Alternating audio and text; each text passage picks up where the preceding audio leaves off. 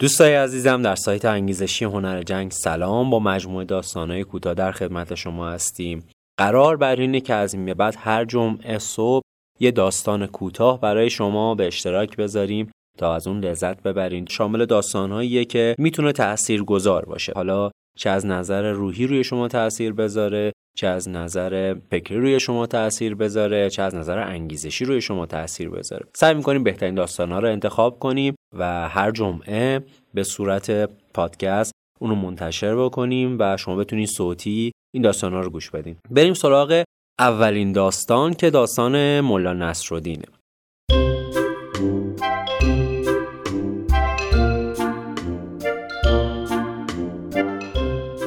ملا نصرالدین همیشه اشتباه می‌کرد.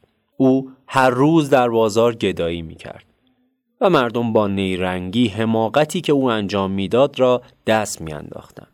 حماقت او چه بود؟ همیشه دو سکه به او نشان می‌دادند که یکی از آنها طلا بود و یکی دیگر نقره. به او می‌گفتند ملا یکی از این سکه ها را انتخاب کن. ملا نصرالدین همیشه سکه نقره را انتخاب می‌کرد. این داستان در تمام منطقه پخش شد. هر روز گروهی زن و مرد می آمدن و دو سکه به او نشان می‌دادند و ملا نصرالدین باز هم سکه نقره را انتخاب می کرد. مردم خنده کنان و تمسخر کنان خوشحال از حماقت ملا نصرالدین آنجا را ترک می کردن. روزی مردی مهربانی از راه رسید و از اینکه ملا نصرالدین را آن طور دست میانداختند ناراحت شد. در گوشه میدان به سراغ او رفت و گفت هر وقت دو سکه به تو نشان دادن سکه طلا را بردار. اینطور هم پول بیشتری گیرد میآید و هم دیگر تو را دست نمی اندازن.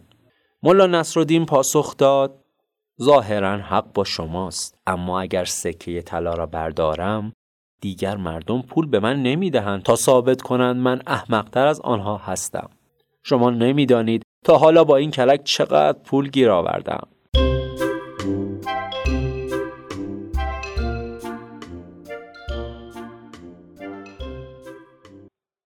خب بچه ها چه نتیجه گیری میشه از این داستان کرد؟